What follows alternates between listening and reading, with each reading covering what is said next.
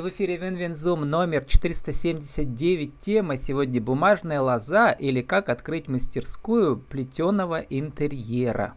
Спикер Евгения Рязанова, vk.com, Рязанова, подчеркивание Евгения. Евгения, добрый день. Здравствуйте, Влад. Евгения, а как э, правильно приземляться с помощью плетения? Ну, на самом деле, когда ты плетешь, ты выполняешь руками одни и те же действия, ну, прям вот одни и те же монотонно, монотонно, монотонно, и прям внутри у тебя все так успокаивается, ты расслабляешься. Если никто не отвлекает, вообще великолепно, и эффект прям от медитации. Вот это вот приземление, оно, ну, оно стопроцентное происходит. Но для того, чтобы научиться плести прям ну да, и не отвлекаться ни на что, это надо, конечно, научиться, нужен опыт. Ну, как и любому навыку, как бы ты учишься, учишься, учишься, и потом медитируешь время собственной работы. Вот, э, между прочим, многие профессиональные психотерапевты, которые у меня выступали, поминали про эту технику приземления, да, потому что во время не просто стресса, а очень сильного стресса, да, это первый шаг. Нужно ощутить тело в пространстве, да, и вот как бы начать приземляться.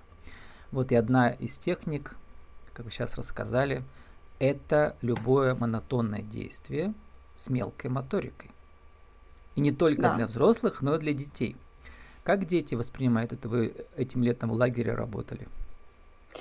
Детям очень интересно, но у них настолько не развиты пальцы, что у шестилетних, что у восьми, что там у десятилетние дети были, они не могут, ну, то есть вот, сейчас, удержать пальчиками, да, одновременно несколько трубочек, у них все разваливается. То есть руки угу. не подготовлены, и им, конечно, кнопки они умеют но при этом им очень а... Не, не умеют жать. Но им очень интересно, что это такое. Как бы, ну, интерес был прям явный-явный. И когда я, я виду, что они еще... привыкли работать с девайсами, вот, кнопки да. там нажимают, да, с, прямо там с, с двух лет. Достаточно, достаточно mm-hmm. небольшого прикосновения к сенсорному экрану, чтобы все заработало. А mm-hmm. здесь нужно именно продавить, и вот у них Сильные с этим моторные прям усилия. Проблема. Да. Мелкая моторика, но сильное движение, да, в смысле, чтобы нагибать да. вот эту э, бумажную лозу. Я прочитал, м, даже не знал, что а именно она так делается. Это плотно скрученные бумажные трубочки, каждая из которых состоит из 8-10 слоев чистой газетной бумаги. И по да. крепости эта трубочка схожа с веткой дерева, поэтому изделие из бумажной лозы легкие, экологичные, функциональные, крепкие. И эта бумага не боится влаги при окрашивании, что очень важно, да? Да, все, совершенно верно. А, тут еще, почему бумага не боится в данном случае бума, а, влаги, поскольку это не просто трубочка бумажная, а именно лоза. Она окрашивается дополнительно еще слоем лака акрилового, да, то есть не масляного вот этого, а именно акрилового лака. И э, она становится прям такой неубиваемой, особенно когда делаешь все правильно по, по алгоритму, четко. И причем э, многие маркетплейсы как раз вот эти продают трубочки. Вот покажите, они у вас да. приготовлены, они такие готовые, да? Меня... да? Их, э, вот. в принципе, можно сделать самому, наверное, но зачем тратить время? Да? Ну, да, тут с одной стороны, зачем тратить время, с другой стороны, ты когда делаешь изделие с нуля сам, вообще, вообще, вообще, то, ну, это изделие ты его больше ценишь. И, uh-huh. и к тому же, э, ну, согласитесь, купить бумагу, трубочки купить готовые на маркетплейсе дороже, чем ты просто скрутил. То есть, uh-huh. если задача что-то сделать подешевле для себя лично, да, как бы сэкономить время, это я сейчас говорю говорю о пионерах, которые тоже могут этим увлекаться и с удовольствием заниматься, вот, то они сидят спокойно, особо никуда не торопясь, крутят эти трубочки, потом они mm-hmm. может, могут их точно так же продавать. Почему а нет? я не понял, а, а мне почему-то кажется, что плести легче, чем трубочки вот эти делать сначала. Ну, а, смотрите, плести нужно научиться прям, прям научиться научиться, то есть с первого-второго раза угу. прям красивое изделие ровное, оно не получится. А вот а, научиться быстро и как бы много крутить трубочек, мелкая моторика тоже развивается очень хорошо. Угу. Это гораздо сложнее. Да, конечно, если типа для Просто хобби... Там, что этот, этот процесс монотонный, он не творческий, а когда плетешь, это уже другое. Да, да, это конечно, уже сложно конечно. сочиненное м, творение. Да, я бы так сказала. да, тут все и фантазия участвует, и мелкая моторика, и ты в чем-то вдохновляешься, э, что-то тебе пришло в голову, ты, например, некоторые вещи делаю, но я их больше нигде не видела, потом, потом вижу, не только у меня. У вас ведь трое детей, а, да? и а, ну, вы учились в Ранхиксе в филиале то есть э, да? управление народным хозяйством. У меня как экономическое вы, образование. Как вы пришли к хендмейду вообще? Вы сейчас где-то в найме работаете или только хендмейдом зарабатываете? Я сейчас занимаюсь только вот этим вот хендмейдом своей мастерской. Uh-huh. А как пришла? Ну, на самом деле, во время декрета второго и третьего он у меня был совмещен, я была 7 лет дома. То есть я занималась сетевым, ну, какое-то время и поняла, что работать на себя лично гораздо интереснее, ты при этом находишься дома. А в сетевом вы чем занимались? Бизнесе? А, я занималась э, косметикой, рефлеймом, угу. достигла уровня директора, была на банкете директоров, ездила на конференции, угу. ну то есть тоже как бы то есть не... э, научились продвижению, что главное, да, для хендмейда. Да. Без этого тоже в нем не достигнешь да. продаж больших, если мы про это говорим. Ну да.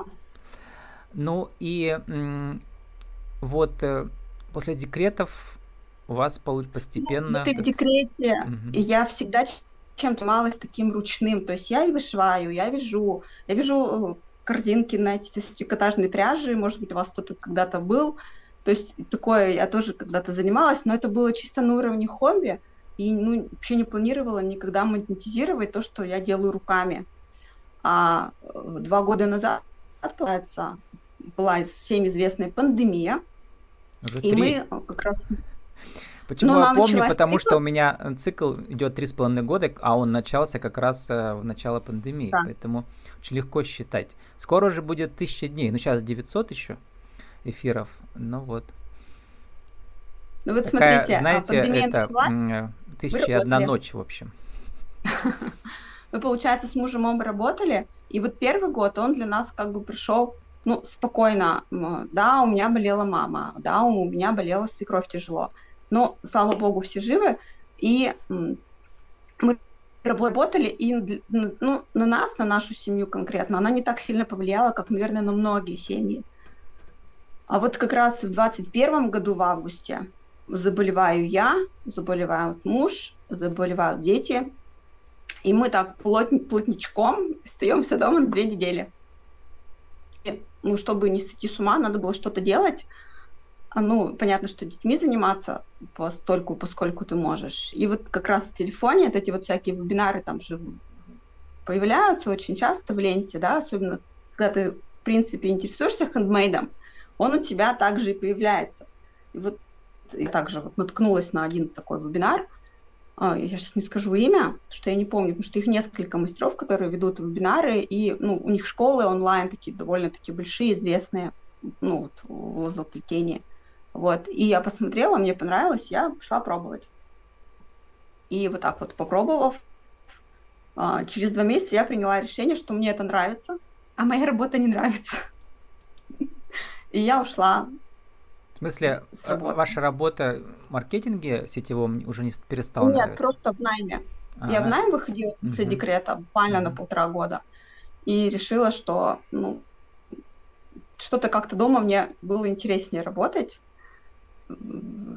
Поэтому и когда я мужу сообщила, что я ухожу с найма, он сказал, ну ладно, уходи, все. Угу. И вот ну а сейчас постепенно... Вот что у вас изменилось в семейном бюджете? Вы э, сейчас, получается, вам выгоднее, да, заниматься своим творчеством, чем в найме или чем в маркетинге сетевом? Ну, маркетинг сетевой я, наверное, столько поскольку переросла, а, поскольку мне интересно стало общение с людьми напрямую, да, в офлайне, а я работала онлайн.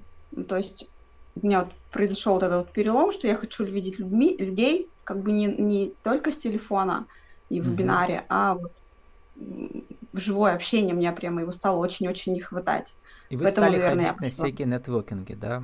И уже со своими а, Нетворкинги уже вещами. начались у меня после того, как я создала свою мастерскую. Угу. Причем а, буквально, то есть это, это на Компросе, да, это если в Перми, кто не знает, это центральная улица, да. В конце, по-моему, да, улицы, это какой там номер. Это прямо вы там арендуете, да, или что? А, на Компросе это я там провожу мастер-классы. Угу. Ну, я, да, снимаю, получается, несколько часов в аренду. Угу. И э, приглашаю, ну, вот через ВКонтакте, вот в, на, на фишу выкладываю, в группы Вайбере выкладываю, и вот это очень важно сейчас. Многие мне рассказывают, что не обязательно свою мастерскую арендовать на все время, да, а только какие-то определенные часы где-то там, да. да. А во-вторых, сотрудничать с разными творческими пространствами, что вы тоже активно делаете. Да. да. Там. И это как, знаете, как э, гастроли театра в разных театрах страны, да. И вы тоже да, гастро... вот у меня тоже вот гастролируете. Мне хотелось и познакомиться с людьми, угу. с новыми, потому что, ну, в разные локации, у нас же город большой, Uh-huh. Вот, и кто-то, э, когда я только начинала, я начинала в феврале, наверное, мастер-классы uh-huh. проводить. Мне хочу прийти, ну, сюда не могу далеко, сюда не могу далеко. И так вот я в разных районах пробовала. Вот, и получается, что надо одновременно проводить в разных местах. Ну, как uh-huh. одновременно, например, в месяц. Да, а, даже не каждый не день, там, даже не раз в неделю. Да, а вот. да там раз. Евгения, а все-таки понимаю, что это творческий процесс интересный. А для семейного бюджета как у вас сейчас? Вы как вы можете Для семейного бюджета могу mm-hmm. сказать, что в данный момент а, все материалы я уже приобретаю за свой счет.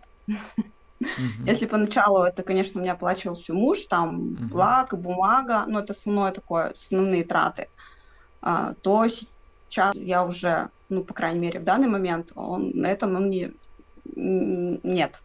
я, mm-hmm. сам, я сама себе пока окупаю, то есть, если, например, я беру аренду, естественно, я сама за нее плачу, и там, ну, какой-то заработок у меня все равно все-таки все равно есть. Но хочу сказать, что летом я не работала. То mm-hmm. есть э, мы жили на таком на лайте с детьми. То есть без ну, доходов кстати. мужа вы пока бы не смогли все-таки даже выжить, да, вот на хендмейде? Ну, если бы, скажу прямо, если бы у меня была задача выжить на хендмейде, я бы mm-hmm. выжила. Угу, ну да. Вот. Там другая, другая стратегия, могу... да. Угу. А что бы вы еще делали да. дополнительно? Почему я спрашиваю так подробно? Потому что да. очень многих вот это как бы трудный выбор.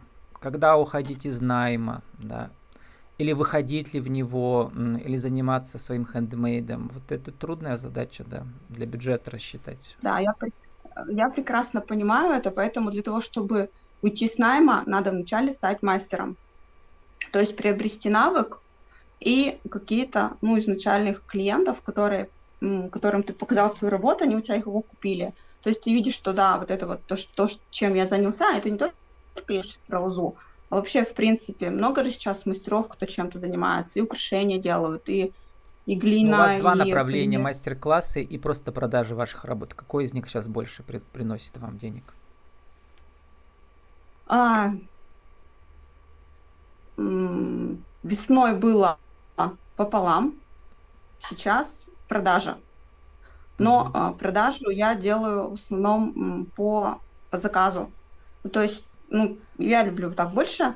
По заказу откуда? Через, через соцсети на Россию через или, или только в Перми напрямую продаете? А, в Перми. Ну, в данный момент в Перми, но я выхожу на Озон, уже вышла, уже у меня есть первые изделия, которые я буду выкладывать угу. на днях. Могу даже показать. То есть это вот ваза, да, то есть в нее вставляется обычная банка, вот личного кофейная, и такая подставка. То есть это набор для декорирования, либо для украшения стола, ну, как mm бы любого. Что подойдет и для дома, и для офиса. Да, да, да. да. А, Евгений, как вы думаете, что в вашем кейсе, кроме того, что мы уже обсудили, да, еще может пригодиться другим мастерицам или мастерам хендмейда. Сейчас, э, в частности, через э, в смысле продвижения ваших мастер-классов и работ. Что, какие гипотезы сработали, какие нет? Вот, давайте перечислим то, что уже сработало. Да. Это сотрудничество с разными творческими пространствами, такие гастроли, да. А, mm-hmm. аренда нескольких часов в одном пространстве постоянном, да. Вот, э, и нетворкинг активный, ходить везде, предлагать, э, учиться, продвигаться. Вот, как вы сформулируете в нашей рубрике «Правила жизни и бизнеса», как не просто открыть мастерскую, а как бы чтобы ваше мастерство стало брендом. Работать. То есть угу. как продвигать именно свой творческий бренд? Про это хочу спросить. Один, два, ну, три. я думаю, что останавливаться на чем-то одном прям категорически нельзя. Угу. Потому что в данный момент времени, например, у нас закончилось лето, да, но активно были нетворкинги. А сейчас начнется зимняя, э, такая осенняя пора, зима, начнутся активно мастер-классы, потом к Новому году многие заказывают подарки. Кроме того, что изделия я делаю такие, ну, кухонные домашние, я очень люблю делать новогодние игрушки, продаю наборы новогодние, они тоже как бы очень хорошо продаются. Соответственно, а, на мастер-классах, ну, эти новогодние наборы будут, если будут мастер-классы с этими с игрушками, это маленькое изделие, значит, это, ну, небольшой мастер-класс, денег, соответственно, немного. А когда ты их продаешь через те же соцсети, через э, все время их рекламируешь через, в соцсетях, там проводишь прямые эфиры, сторисы, рилсы. И да, почему бы нет, почему бы не на, не на ярмарку мастеров. А у нас есть в ярмарки такие офлайн, да, не, не онлайн пространстве, а онлайн ярмарка мастеров, а вот именно в, в торговых центрах проходят большие довольно такие ярмарки, на которые можно тоже выходить со своими изделиями. То есть надо пробовать себя везде, потому что в разное время, время года, а, а, у нас сейчас еще бывает, что было все вроде более-менее благополучно, потом какой-нибудь кризис, и у тебя, например, ну, все, например, многие работали в Инстаграм полтора года назад, активно вели себя там, у них замечательно шли продажи, и они больше ничем нигде не занимались, не рекламировались. Mm-hmm. Сейчас Инстаграм многие у нас из Инстаграм перешли, прикрыли. например, в Телеграме, причем не просто в Телеграме, не, даже не каналы, а закрытые клубы. Но чтобы его создать, там нужны особые тоже навыки. Так вот, и поэтому развиваться в какой-то вот такой вот одной нише, закрываться в ней, как бы, ну, я не рекомендую. Надо прям везде и сразу, пусть это будет повторяться, но ну, редко mm-hmm. кто мне говорит, что я тебя видела в трех местах. Причем еще ведь, э, что очень важно, не просто нетворкинги, а как вы пишете, в детстве все было так просто, почему взрослые так усложняем? Вы имеете в виду, что в детстве, когда мы хочешь, э, захотел рисовать, рисуешь, захотел петь, поешь, захотел танцевать, танцуешь, захотел быть актрисой, играешь. Вот, и вы как бы пробуете, еще учитесь в разных местах, просто не, не, не сколько продвигаете себя, сколько, мне кажется, свою душу в этом смысле делаете э, ближе к детству обратно, да, то есть помогает все творчеству, видимо. Но а, вот а, я столкнулась с тем, что мне говорят, ты стала ходить в караоке. Я так, да, я стала ходить в караоке. В чем, в чем, в чем проблема? Если ты хочешь ходить в караоке, в караоке, ну да, ты не умеешь петь, у тебя нет музыкального образования, но это же просто караоке, это же не какая-то там сцены тебя будут по телевизору показывать, почему ты не можешь туда пойти и попеть. А у многих mm-hmm. людей какой-то, знаете, такой вот они сидят в скорлупке и всего боятся. А в детстве же мы вот так этого не боялись. Мы заходили, видели сцену. То есть, э, Я вот смотрю на свою... В чем здесь правило, про которое не только вы говорите, мне другие тоже говорили, что когда вы продвигаете себя, не надо только продвигать свою продукцию, а надо, когда да. общаетесь с людьми вот в этих новых пространствах, осваивать совершенно какие-то, может быть, посторонние навыки для вашего творчества, но они все помогают вам как бы заново перерождаться, какие-то новые творческие грани у себя открывать. Да, и это потом в конечном итоге помогает вашему бизнесу тоже. Как вы это да. ощущаете на себе? ощущаю? Ну, во-первых, это когда ты себя не ограничиваешь каких, в каком-то новом проявлении, например, ну, ну я же раз, раз уже начала говорить про караоке, да, uh-huh. то ты начинаешь знакомиться с новыми, опять же, людьми. То есть uh-huh. ты входишь опять в какой-то новый круг общения, там тебя не знали, они не знали, чем ты занимаешься, и вот, пожалуйста, у тебя клиенты.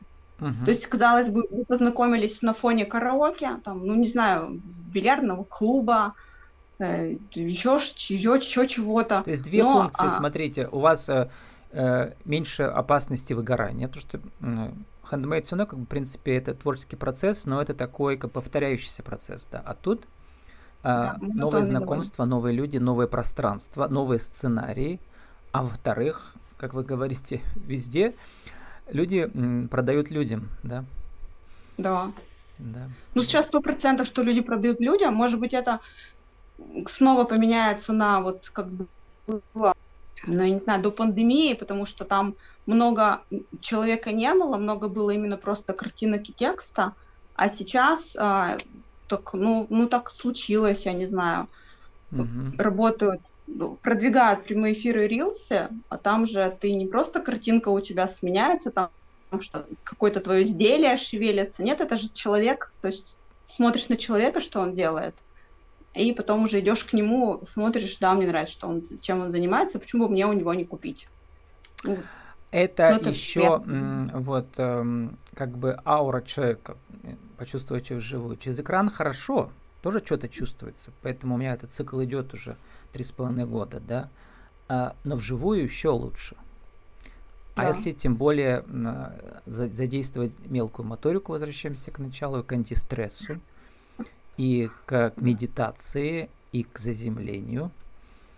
И, как вы пишете, э, вы учите женщин во время плетения приземляться, расслабляться, Моя миссия – нести в мир красоту, тепло и уют. Да. В чем еще ваша миссия сейчас? А, а, я уже затрагивала детей, что у них очень не развито. И я хочу, а, во-первых, студию на каком-то одном месте, во-первых. Во-вторых, идти со своим ремеслом, ну, пока по крайней мере, пока в ближайшую школу и предложить себя как угу. мастера на какие-то, может быть, ну, не на постоянный кружок, но на, на какой-то там, я не знаю, раз в год на урок труда. То есть, э, чтобы детям показать, потому что, ну, я прекрасно понимаю учителей, которые ведут труды, они многие не знают этого вообще, ну, то есть этого плетения, да, и чем оно на самом деле очень-очень полезно для детей, они догадываются, но научить детей они не могут, поскольку они не владеют этой техникой. То есть я хочу идти к детям, больше проводить мастер-классы для детей. Ну, вот такая у меня еще есть миссия, недавно появилась. У нас сегодня была героиня, которая гармонизирует с помощью своих изделий ваше пространство, или вы сможете это сделать на мастер-классах.